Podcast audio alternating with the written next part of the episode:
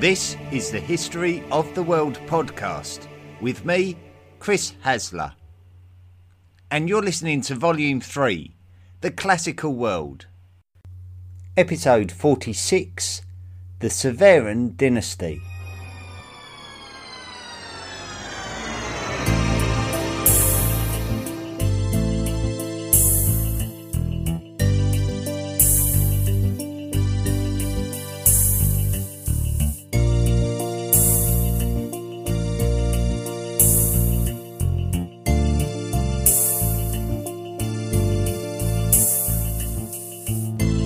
Roman Empire had enjoyed a period of comparative and sustained stability throughout most of the second century, after the deposition of the unimpressive Domitian at the end of the first century. The most dangerous threat that the Roman Empire faced during this period of relative peace was a plague which ravaged the population for a period of 15 years. The emperor who steered Rome through this difficult period was a man called Marcus Aurelius. And no sooner had he brought Rome out the other side of this time than he died. He would leave the empire to his actual son, Commodus. As we found out last week, Commodus was a bad emperor. He seemed more concerned about trying to turn himself into the greatest human that ever lived by renaming everything after himself. Rather than winning campaigns against great foreign military leaders and annexing their land like Thutmose III, Alexander the Great, and Trajan, he decided that he could cement his reputation by winning questionable gladiatorial battles in the city's amphitheatre. After executing a number of people over the years who he believed were plotting against him, everyone decided that enough was enough, and so they poisoned him before strangling him in his bath on New Year's Eve 192, and that was the end of Commodus. Much speculation had been made about the murder of Commodus and the veracity of some of the detail, but if we are to believe what we read, then we can determine that the plot to kill Commodus was instigated by the Praetorian Guard prefect, Laetus. There doesn't appear to be any report of major consequences to any individuals involved, which seems to suggest that the assassination of Commodus was a popular one, with many of the great statesmen of the empire probably tired of watching Rome move backwards under a megalomaniac monarch. Very soon after Commodus's murder, Laetus proclaimed the prefect of the city of Rome, a man called Pertinax, as the new emperor. Pertinax had the support of the Praetorian Guard and he moved to get approval from the Senate, which he did. As a man in his sixties, he should come with all the worldly wisdom and lack of egotism that would bring stability and humble but firm governance of the empire, much in the same way that Antoninus Pius or Vespasian had done before him. Pertinax would attempt to make financially responsible decisions, such as reallocating lands that had remained unoccupied since the plague of the 160s and the 170s had devastated the population. Pertinax would ensure that he worked closely with the Senate, using public money for public means, and not looking after all his old cronies in the military legions, as they were hoping he would. An uprising of soldiers marched on the imperial palace in protest, where they stormed in, and one of them would murder the emperor in a shocking act. The new emperor was dead, less than 90 days after taking power. The events that happened next were somewhat unthinkable when we think about how stable and organised the role of Roman emperor appeared to be throughout the second century. Following the death of Pertinax, the role of Roman Emperor was auctioned off by the Praetorian Guard to the highest bidder. The problem is that it seems that not everybody was notified of, had the opportunity to take part in, or even necessarily gave their approval to the auction. We often see provincial governors looking to step up and throw their hat in the ring when it comes to an imminent vacancy at the very top and it seems as though they were not welcome to take part in this Praetorian auction, and the winner was a man called Didius Julianus. Effectively, what had happened here is that the military within the city of Rome held the post of emperor to ransom. They sold the post and intimidated the Senate into ratifying the outcome. The citizens of Rome were not so happy though, especially when Julianus started devaluing silver. The discontent would also be shared by the military in the provinces, who would start supporting their respective governors as the right man for the job. Civil War The Roman governor of Pannonia was the first to react, and this was possibly due to his closer proximity to Rome than those who considered themselves rival claimants from Britannia and Syria. His name was Septimius Severus. Julianus declared Severus a public enemy in order to rally Rome against the threat of a potential invasion. The Praetorian Guard were effectively former legionaries in the twilight of their careers, so how well they would have stacked up against an active Roman legion is a subject for debate, but they would have had to have been called to arms to protect the current emperor if Severus was to march on Rome. Severus was wily though. He secured the loyalty of a potential rival claimant, the Roman governor of Britannia, Claudius Albinus, by promising to make him the junior emperor. Severus would also take control of some naval resources after defeating one of the Praetorian prefects sent to head him off. Julianus quickly realised that the odds were heavily stacked against him. Severus was able to march into Rome where the Praetorian Guard were very little resistance against Severus's legions. Severus pledged to show clemency towards the Praetorian Guard as long as they defected from their loyalty to Julianus and surrender those responsible for the murder of Pertinax. Those men were executed, and the rest of the Praetorian Guard were dismissed, and Julianus was decapitated, bemused about why he deserved death, wondering what he'd really done wrong. One man who may have been disappointed by this sequence of events was the Roman governor of Syria, whose name was Pescennius Niger. When Pertinax was murdered, his own legionaries were quick to declare their own man as the new emperor. Indeed, the citizens of Rome saw him as the natural choice to come to their rescue and depose Julianus. However, due to the fact that Severus reacted so swiftly, Niger was left in the background and watched helplessly while Severus took what should have been his own throne. Severus was fully aware of the fact that Niger would have had these feelings and knew that as the new emperor, Niger would have to be his first priority. Niger would set about securing the loyalties of the eastern provinces, including the wealth of the Egyptian province, which was also useful for denying supplies to Rome. So Severus kidnapped the children of Niger to use as bargaining chips and ordered those troops loyal to him in Egypt to prevent supplies heading east to Niger. So this was now an East versus West civil war on the same kind of scale of that when Octavian and Mark Antony were effectively competing for the same prize over 200 years previous. The two emperors, one ratified and the other self proclaimed, knew that one of the key strategical cities on this occasion would be the city of Byzantium, modern day Istanbul, standing on the Bosporus Strait, which is the last waterway to traverse before gaining access to the resource rich coastal trading ports of the Black Sea. For Niger, it was a good power base, and for Severus, it would cripple Niger's claim if he could take the city himself.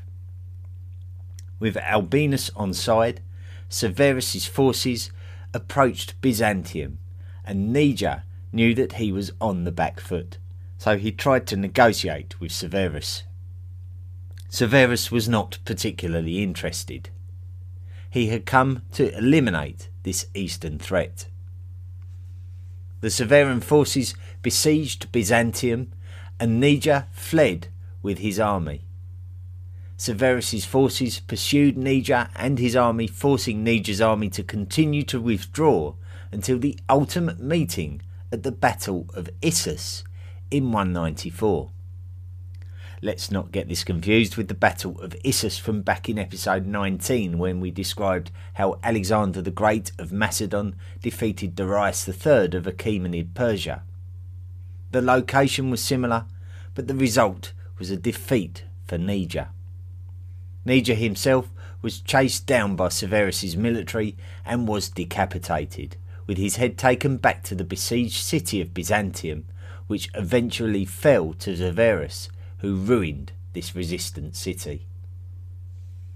This victory gave Severus some great impetus to believe that he could press eastwards and take on the traditional enemy of Rome, the Parthians. If you wanted to be regarded as one of the greatest Roman emperors who ever lived, then victories against the Parthians would surely cement this as part of your eternal legacy. However, it does seem that Severus might have had half an eye on Albinus, who, as junior emperor, was promised the imperial throne after the reign of Severus. In actual fact, it may have been the case that Severus had played a clever game of placating Albinus while dealing with Niger, before turning hostilities against Albinus, who was simply another rival for the throne in truth.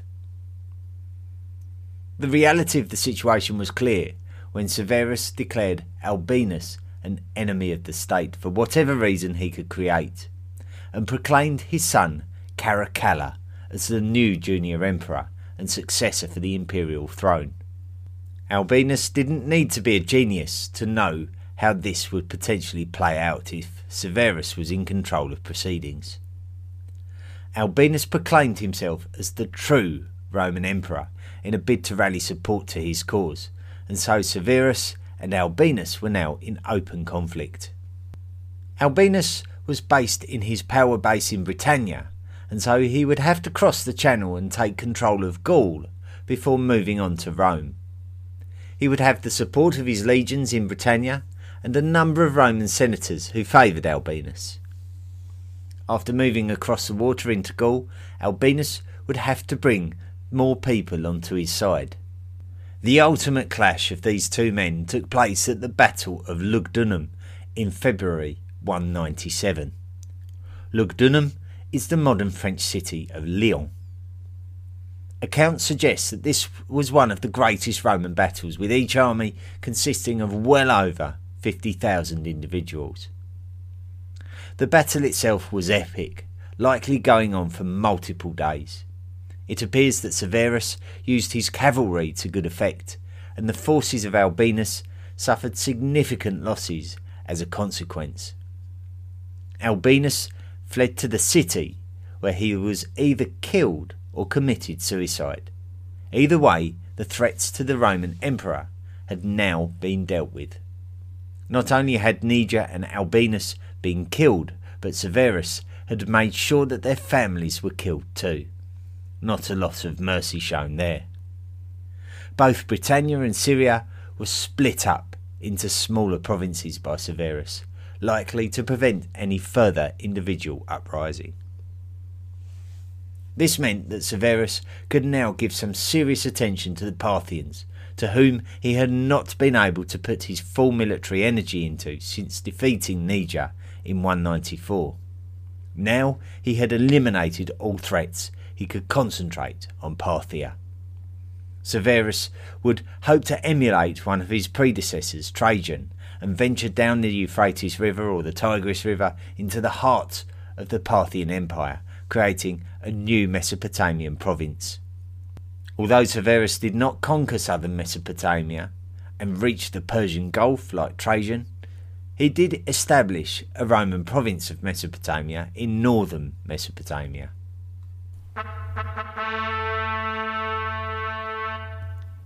Later years. The situation by which Septimius Severus came to be the outright emperor of Rome is probably the highlight of his story. The Roman Empire was carried into the third century on his shoulders, and his son Caracalla now being prepared to be his successor. The historian Cassius Dio was also a statesman of Rome, and not only was he a contemporary of Septimius Severus, but he was also an opponent of him. Cassius Dio tells us in his writings of a character called Bulla Felix, who instigated a revolt in southern Italy against the Emperor Septimius Severus.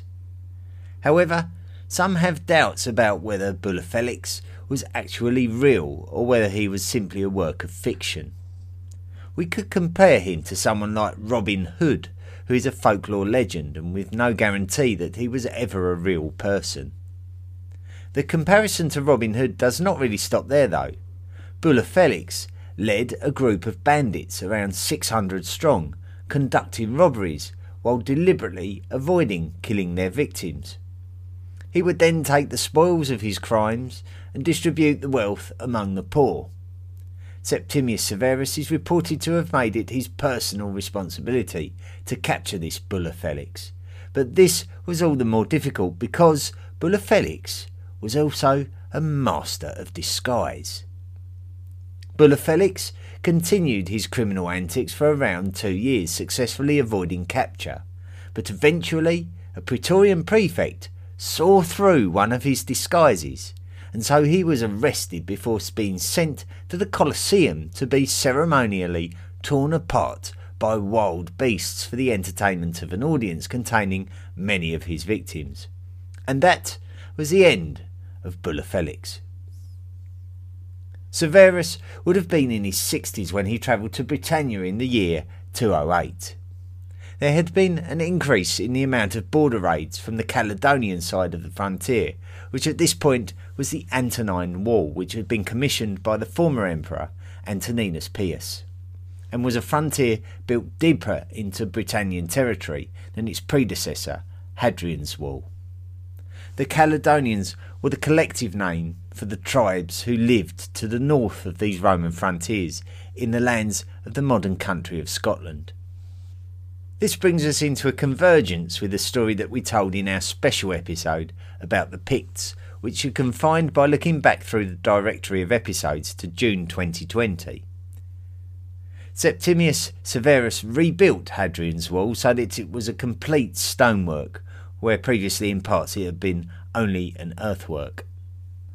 Then he would push northwards to gradually incorporate the Caledonian tribes who surrendered and completely slaughter the ones who refused. However, this project was cut short because Severus fell ill and had to leave and head back to the relative safety of Eboracum to recover, which is the modern English city of York. It was the year 211, and Septimius Severus died in Eboracum in February, aged 65. The empire would pass to his sons Caracalla and his younger brother Geta, who Severus had proclaimed as his heir alongside Caracalla just a couple of years previous. Caracalla The legacy of Caracalla's story is not an appealing one by any stretch of the imagination. We did make reference to Caracalla in previous episodes of the podcast. Firstly, we told of how he tried to get involved in the politics of the rapidly deteriorating situation in the Parthian Empire, where the empire there was on the verge of fragmenting, something we described back in episode 4. We also mentioned him in episode 41 when telling the story of the progression of public qualification for Roman citizenship, when we described the Edict of Caracalla, which granted full Roman citizenship and its associated rights to all free men of the Roman Empire. This move was not popular with everyone, but it was a progression nonetheless. So you'd be forgiven for thinking that Caracalla was a diplomatic emperor based on these things, but when we actually scrutinise his reign and his actions, we see a completely different man. Some of the stories attached to him are very unsavoury indeed. Firstly, we hear of how he did not have a strong relationship with his brother and co ruler Geta, and that the two of them seemed quite incapable of operating together, meaning that it was highly likely that one would try to get rid of the other. Caracalla attempted to fix the situation by organising a meeting with his brother in the company of their mother Julia Domna, wife of the previous emperor Septimius Severus. However, when the meeting took place, Caracalla brought military men with him who mercilessly slaughtered Geta while he sought the protection of his own mother's arms. What a harrowing scene to imagine. Caracalla showed very little mercy in this act, and also in the subsequent act of executing anyone associated with his younger brother. We would soon learn that the sanctity of human life was not something highly valued in the mind of Caracalla. There are reports that as many as 20,000 were executed in this great cleansing of Caracalla's political opponents. The Senate would fall into line, as even senators were not exempt from Caracalla's wrath, as he did everything possible to erase Geta's name from history. It seems that Caracalla would see anything as small as a whisper of Geta could potentially be the beginning of a rebellion, and Caracalla was not prepared to allow anything to risk his position. Caracalla was a man looking to become known as a great Roman emperor who would be looking to score great military victories and be popular, even if military campaigns were unnecessary, and even if anyone that didn't like him needed to be killed. Caracalla would campaign against the Alemanni in the first years of his sole reign as emperor, who were a Germanic tribe to the north of the Roman Empire. There is not a lot in written history describing the details of the Romans and the Alemanni during this time but it does seem that Caracalla showed the Alemanni little mercy in his attitude towards them. Next on Caracalla's list were the eastern fringes of the empire. With the Parthian Empire in a degree of political instability, they would have been distracted when Caracalla summoned King Abgar IX of Osroene to Rome, where he was executed, allowing Caracalla to annex the kingdom of Osroene and incorporate it into the Roman Empire. A win for Caracalla there. Next, he would try a similar thing with Armenia, but the king there was not interested in falling for the same trick as his neighbour. Caracalla would have an eye on his ultimate target in the east, which was the troubled Parthian Empire. Conquest of the Parthians was the traditional great goal of the Roman Empire, and the emperor responsible would surely be immortalised in Roman folklore. However, Caracalla's legacy would be defined by something else that happened when he travelled to Egypt while preparations were being made for the Parthian campaign. The visit to Egypt was all linked into the great Roman Emperor legacy, as the aim was to emulate the great achievements of Alexander the Great of Macedon, who conquered all the Persian lands.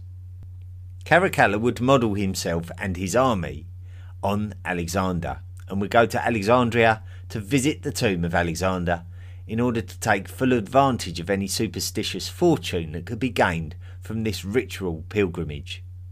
While in Alexandria, he discovered that a percentage of the population were actually more in favour of his brother than of him, so his solution was to have some of the population massacred. After this, he would head east to realise his imperial destiny of conquering the lands of the Parthian Empire. However, the leadership of Parthia was unstable at the time as the two brothers Vologases VI and Artabanus IV were vying for the throne. Caracalla had to observe and decide how best to approach this issue, and it seemed that the best thing to do would be to back one of the brothers. So he offered to marry one of Artabanus's daughters on the pretext of there being a permanent peace between Rome and Parthia. But Artabanus clearly saw this as a means by which to muscle in on the Parthian throne and refused. Caracalla then invited Artabanus to meet with him, and then when he did, Caracalla tried to have him murdered in another completely guessable action by his own standards. Artabanus escaped with his life, and Caracalla would need another plan. So Caracalla would campaign in the area of Media, but while he was doing so, he would be murdered at the hands of a Roman soldier, which is surprising as he had done so much for his army that if he was popular with anyone it would be with them. So we learn that this soldier was put up to this assassination by the Praetorian prefect Macrinus. Macrinus would have been on campaign with Caracalla in the eastern frontier at the time, and this reaction may have been due to the fact that Macrinus felt that he was falling out of favour with Caracalla and needed to get in first before Caracalla did the same thing to him. Despite this, Macrinus would continue with the planned campaign into Parthia in 217 and met with the forces of the Parthian Empire Artabanus IV at the Battle of Nisibis. Macrinus would suffer a crushing defeat after three days of intense fighting. Macrinus would have to pay a huge sum of money to the Parthians and abandon their land.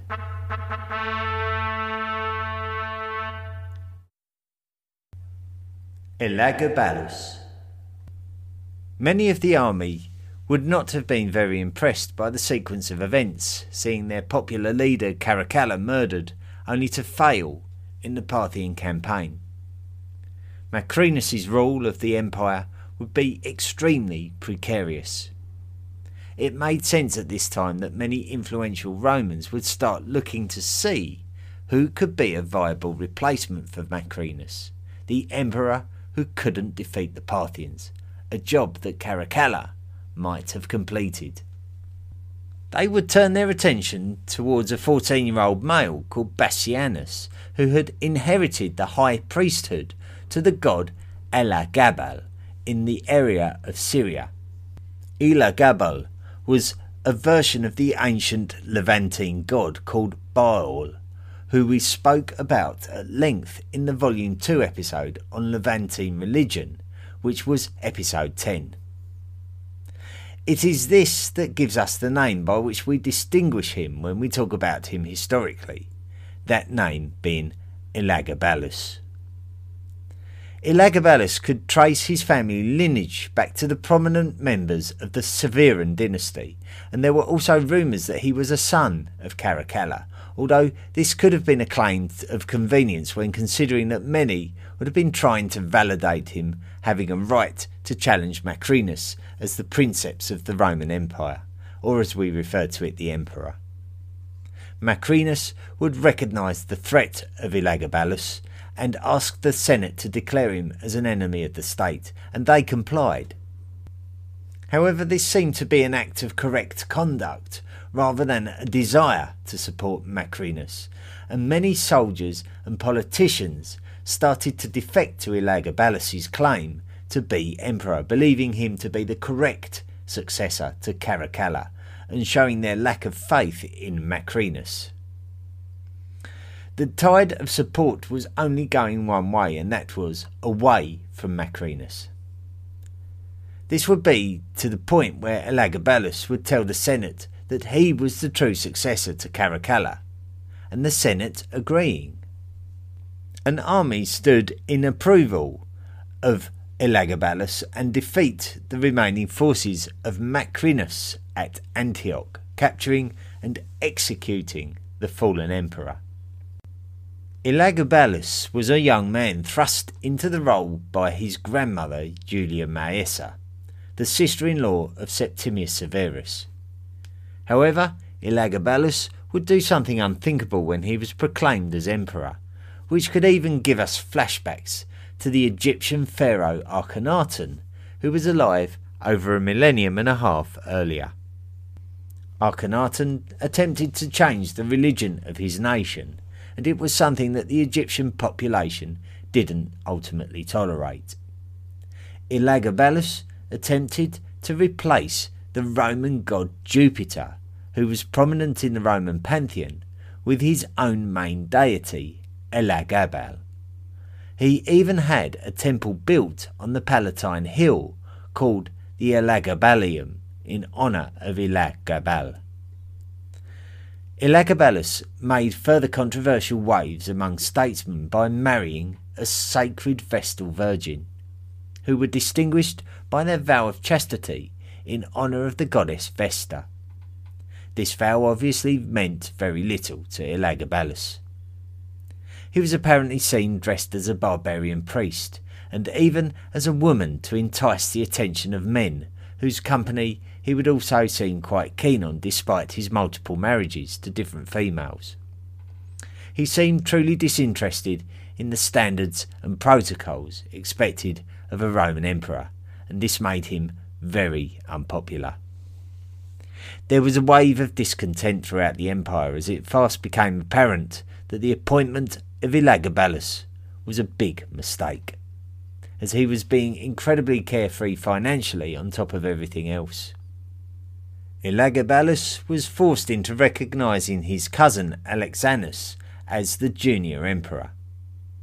Elagabalus quite possibly understood that by forcing him to do this, he was setting up another young emperor in the hope that they could move Elagabalus to one side and try this experiment again with much more success. So Elagabalus had to start turning his mind to removing the threat of his own cousin. However, his loyal and highly influential grandmother, Julia Maesa, who had helped him to be recognised in the first place and who had done so much in the way of imperial duties to cover for Elagabalus, was now turning her loyalties to the younger Alexianus. And this pretty much spelt the beginning of the end. Elagabalus ordered the Praetorian Guard to execute Alexianus, but they refused and decided to honour the command to execute Elagabalus instead.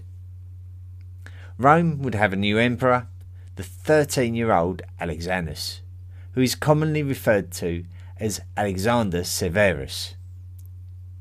Next time on the podcast, we are going to focus on the impact of what was going on in the Roman Empire by looking at the precedent that this absolute chaos was setting. And we will look closely at the ultimate reaction to an empire going out of control.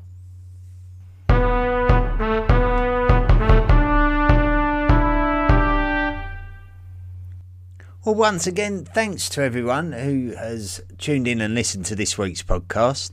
Uh, we've really got stuck into Rome, haven't we? And we're sort of, you know, we've done over 20 episodes of Rome and we're now nearing the end of it. We've we've not got far to go. We just need to investigate the the reform of Rome and um, we need to see uh, the the reign of Constantine and, and the ultimate split of the empire. Um, and then um, we're going to summarise it all before moving on. So we're getting towards the end of it now. I reckon give us a couple of months and Rome will be a memory. And um, but thanks anyway for listening to this week's podcast. I, I, think it's absolutely fascinating how how the stability of the second century sort of disappeared, and, and there was obviously like a, a balance of power shift, wasn't there, going on in Rome, where where the army were were probably gaining too much influence, and, and everyone else was sort of living in fear of that. And you know, if you didn't get on with the army, you were likely to be bumped off, and that in itself had a knock-on effect to the stability of the the role of princeps. And um, so fascinating stuff and, and, and great to analyse. So I hope you're enjoying this uh, this journey through the Roman Empire's history if you are enjoying this podcast, then don't forget that you can support the podcast. You just go to the History of the World podcast.com website, click on the Patreon link, and sign up to make a monthly donation. You can make a monthly donation for as little as $1 a month, or even €1 Euro a month, or even £1 per month, as Patreon now allows you to um, donate in all of those currencies and um, you become a lifelong member of the History of the World podcast Illuminati, and that's your reward.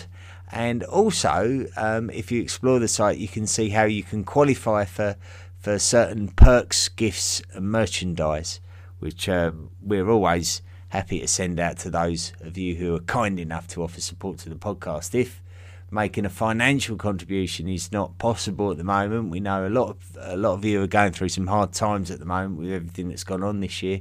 Um, then please do rate and review the podcast because that uh, that has a lot of value in itself, and, and I can't tell you how much value that does have. Um, because it, it makes it it does make it sound like we're always begging for money. It really isn't always about that. It's sometimes it's just about a wave of support, making the podcast as popular as possible, and that that can be just as valuable. So don't forget um, to do that if you haven't done that already. Now, some of the members of the History of the World podcast Illuminati um, are entitled to ask a question, which I will attempt to answer during the course of the podcast. Now, don't forget, I don't know everything. In fact, I don't know much, to be quite honest with you, but I try and educate myself as much as possible so that I do sound like I know what I'm talking about. And um, so I precariously um, invite people to ask questions, and and uh, Mandy Kirk, a great friend of the of, of the podcast now, who uh, has been kind enough to actually identify that mysterious uh, grub truck uh, creature as a Banksy stencil, which is something that, that puzzled us for about two years. Um, she was the one that offered the solution. She's also qualified to ask a question, and uh, it's a great question. I'm going to um, I'm going to read it out. She's put, "Hi Chris, I'm honoured to get to participate in your project. I'm curious about the historical roots of the mythical Amazons. I have heard that the Greeks who encountered Central European horseback riding Scythians romanticised what seemed impossible to them." Fighting women, and over time that impression became the fantastical literary one breasted tribe of warrior women what do we know about the sources of that myth? And uh, that's been written by Mandy Kirk. Well, Mandy, I, one of the things I, I've personally not stumbled across the Amazons in my journey um, in writing this podcast. Uh, but obviously, they were very prominent to the Greeks. They were very well known to the Greeks, and, and certainly on a lot of their artwork, they portrayed the Amazons. And um, I I've endeavoured to try and put it into a nutshell what I believe the origins of it was, and, and, maybe even introduce some of my ideas about the impact that it had on Greek society as well. The fact that these these warrior women existed, because I think you've rightly identified, Mandy, that the the whole concept of these warrior women um, has had some real sort of underlying um, sort of uh, connotations to to methods of thinking and this this um, you know almost uh, care something we have to be very careful about talking about, and that's the the difference between men and women, and and how we identify and address that difference in society. Certainly, even in ancient society, as much as we do in modern society. Now, anyone that listens to me knows that I'm incredibly uh, skeptical about everything that I come across, everything that I read, and I'm always looking to um, take the logical approach to everything. Um, but you know, at the same time, I don't want to be um, too logical to the point where I'm closed-minded. I, I, you have to be open-minded because you're talking about history, and um, the, the, moment you pretend you know everything about everything, um, someone pops up and says, "Well, you weren't there, so how how on earth can you tell us what was going on? The one thing I'm I'm struggling to have is this whole thing about them being one-breasted. I mean, what like for me, what is all that about? The the concept that I've read about in terms of this one-breasted thing is that Amazon women cut off one of their breasts so that they could um, be expert archers because the breast was just just getting in the way. Unfortunately, you can't be a good archer if if you've got a breast getting in the way. So the the, best thing to do is get rid of it. But uh, honestly, how do you get rid of a breast uh, in ancient times without without dying? Basically, you know, it's like for me, I'm struggling to I'm struggling to have that. So one-breasted women. I don't know I don't, where where that has come from. Uh, perhaps I ought to read a bit more um, and, and find out where I can believe that that concept come from. Certainly, we know that the the uh, the Amazons were mentioned um, in Homer's Iliad, uh, but they played a very minor role in it, and like, so of course we get a lot of as I was saying, a lot of depictions of the Amazons in Greek art. But it appears that in Homer's work, that the that the Amazons really didn't play that much of a prominent role, and it was only in later adaptations of Homer's work that we find that they. Uh, the Amazons are much more a part of the Trojan Wars, that they're very much involved in the Trojan Wars. So, um, when we go back into the origins of it, we, we go we have to go back to the Iliad. We we then the questions get asked again: How real was the Trojan War?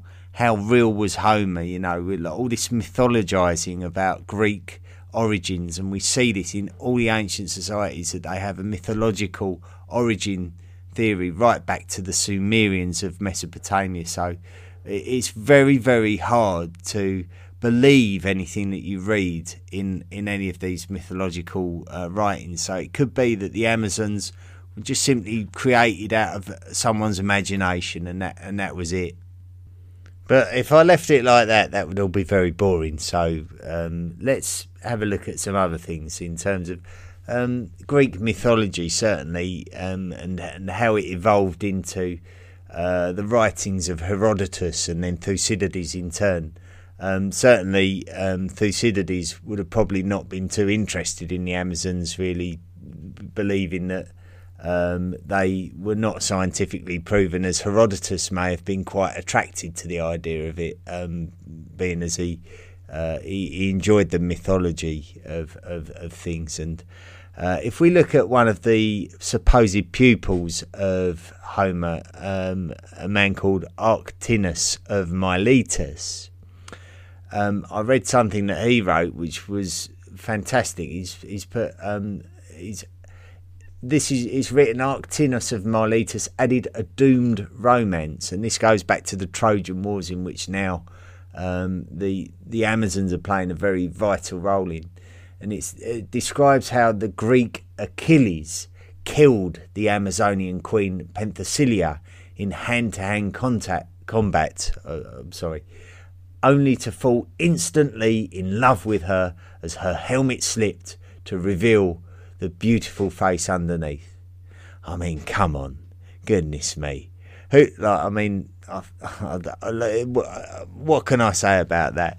This is this is obviously written by a man who who wants to probably downplay the the the, the role of a woman in society as a you know as a baby making pretty little flower. Uh, no, no. The Amazons were warrior women. They were they were supposed to be fierce um, at the head of their society, at the front line of battles. And you know, I don't think you know, I don't think they would want to be portrayed as um, you know ones that men would instantly fall in love with their beauty. That's, that's certainly not what they're all about at all. So, so you can get a, a view of how Greeks were trying to um, skew this into something that they that suited them. And it's almost like men fear admitting that there was this warrior female race by by by having the right that they were defeated by the Greeks, and um, this this is almost their maybe a method of um, you know putting female into that inferior role of the two sexes. So you know it suits us to say that women are inferior to men, so that we can put them in their place as the baby making machines of of Greece. But then also like if that sounds degrading to women and and certainly if we go into Spartan society a little bit later on um, we can identify that women were probably viewed upon as baby making machines uh, but certainly men were degraded as well in that society into like just simply being um, machines of military purpose you know they were bred to serve in the army of the Spartans so um, you could equally say that, that men were also being degraded in, in those kind of societies as well. But certainly, I do believe that there, there were, probably was a desire by Greek men to sense to to put women in their place, you know, and, and, and by portraying the Amazons or the Amazonians as a as a as a warrior race who were defeated, I think um, I think feeds that uh, point of view. But before we go um, saying that the Amazonians never existed and it was all a load of old rubbish, a load of Greek mythology just made up, um, we should um, we should have a look at the uh, the differing point of view, um, which basically I think starts with the writings of Herodotus, who um, wrote a great deal of stuff, and, and some of it is believed um, to be true, and, and some of it is believed to be made up. And, you know, that's always been a matter for contention. You know, we've heard of this father of lies theory, you know, but, you know, uh, Herodotus' writing has survived the test of time. It's one of the earliest historians that we have access to knowledge of. And, um, Herodotus tells the story of uh, a race of people called the Sarmatians, who he came across in his travels, who uh, came from the uh, from the Black Sea regions, like around the uh, the Eurasian steppe, and um, he uh, described them as a people who were, uh, you know, where women were a very prominent part of their society and so here we see that there could be a link uh, between uh, the warrior women. Um, all we need to do is really see if there are any possibilities around the the sort of the Greek sphere of influence, their known world, where women were warriors. So it surely isn't that hard. So Herodotus was one of the people who uh, identified that the Sarmatians uh, qualified for that. Now, Herodotus said that he never met an Amazon, an Amazonian woman or, or a warrior woman from the, the, the Sarmatian culture. Um, but certainly, we know through excavations that the Sarmatians existed. And then, if we fast forward to the 1990s, we find that there was a very famous excavation um, from a place called uh, Pokrovka in Russia and they found uh, some mounds, uh, what we call kurgans, if we go back to our Indo-European roots. Um, if we believe in the Kurgan theory, that's a, that's linked to the same kind of thing. Um, th- I'm going to read this um, from the article that I found in Science magazine. Um, it says uh, the most striking discovery at Pokrovka has been the skeletons of women buried with swords and daggers uh, one young woman, bow legged from riding horseback, wore around her neck an amulet in the form of a leather pouch containing, containing a bronze arrowhead. At her right side was an iron dagger. At her left, a quiver holding more than 40 arrows, tipped with bronze. In the earlier Sauromatian graves, that's the same culture, the same as the Sarmatians, the skeletons revealed one suggestive Amazonian attribute. The men and women, at an average of 5 foot 10 inches and 5 foot 6 inches respectively, were taller and more robust than normal people at that time. Of more importance, the new discoveries are forcing anthropologists and historians to reconsider the status and role of women in the Eurasian nomad societies of the first millennium BC.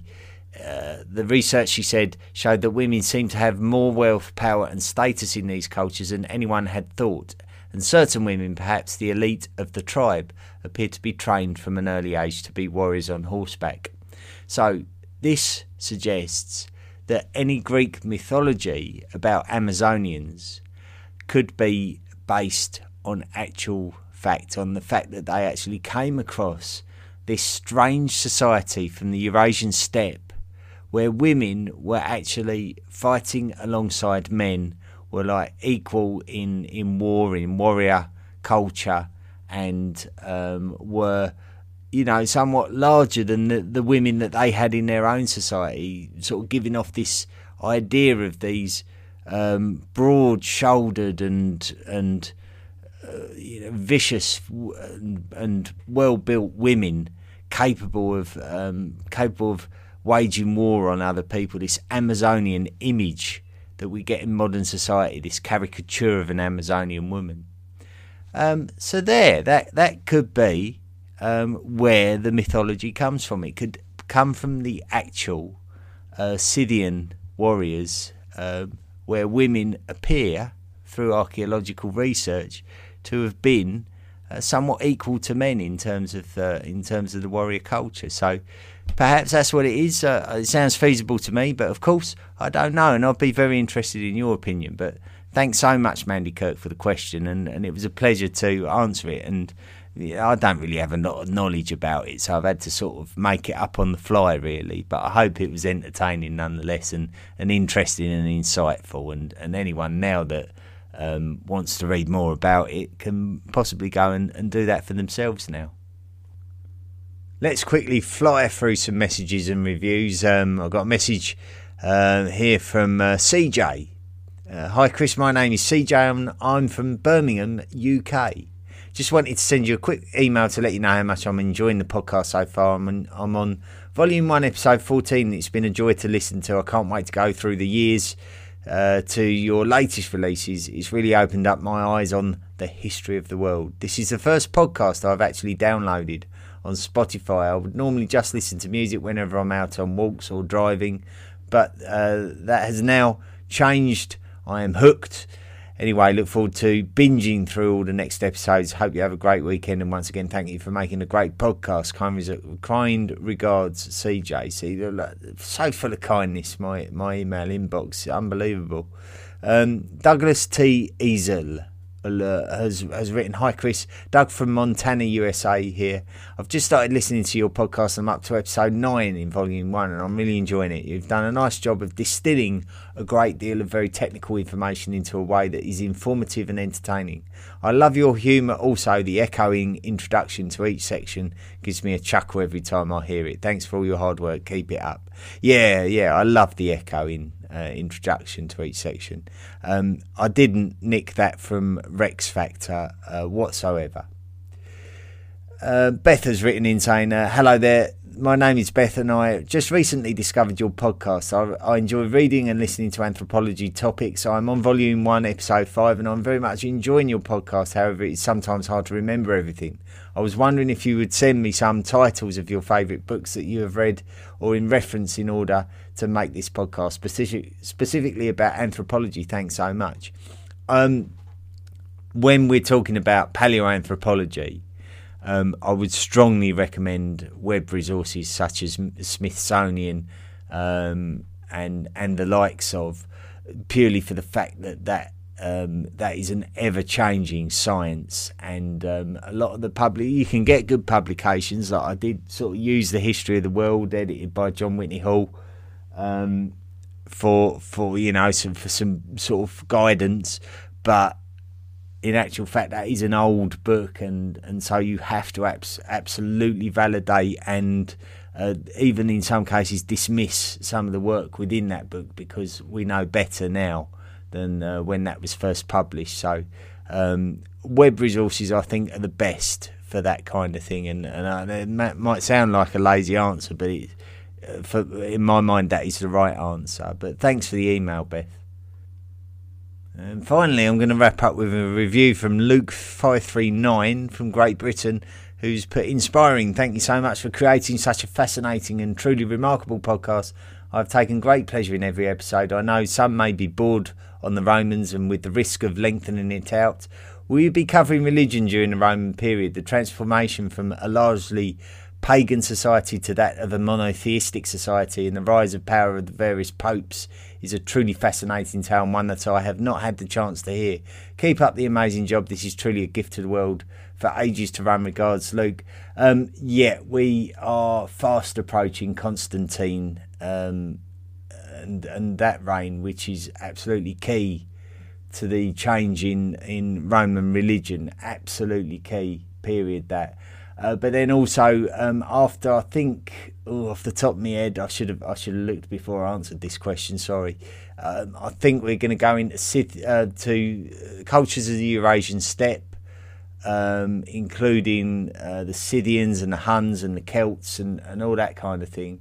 And then at some point we are going to be looking at um, religion because it's very much during this period that we start seeing the emergence of modern religions as we recognise them today.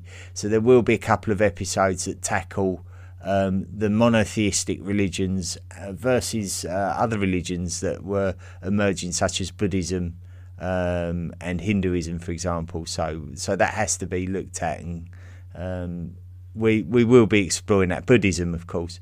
We will be exploring all of those at some point um, during volume three and probably elaborating on it um, in future volumes as well. So, very good point. Thank you very much, Luke. Anyway, I'm going to wrap up now because I've spent long enough in your ear holes. You're going to start uh, charging me rent if I stay any longer. So, I'm going to get out now and move on and uh, leave you in peace for another week.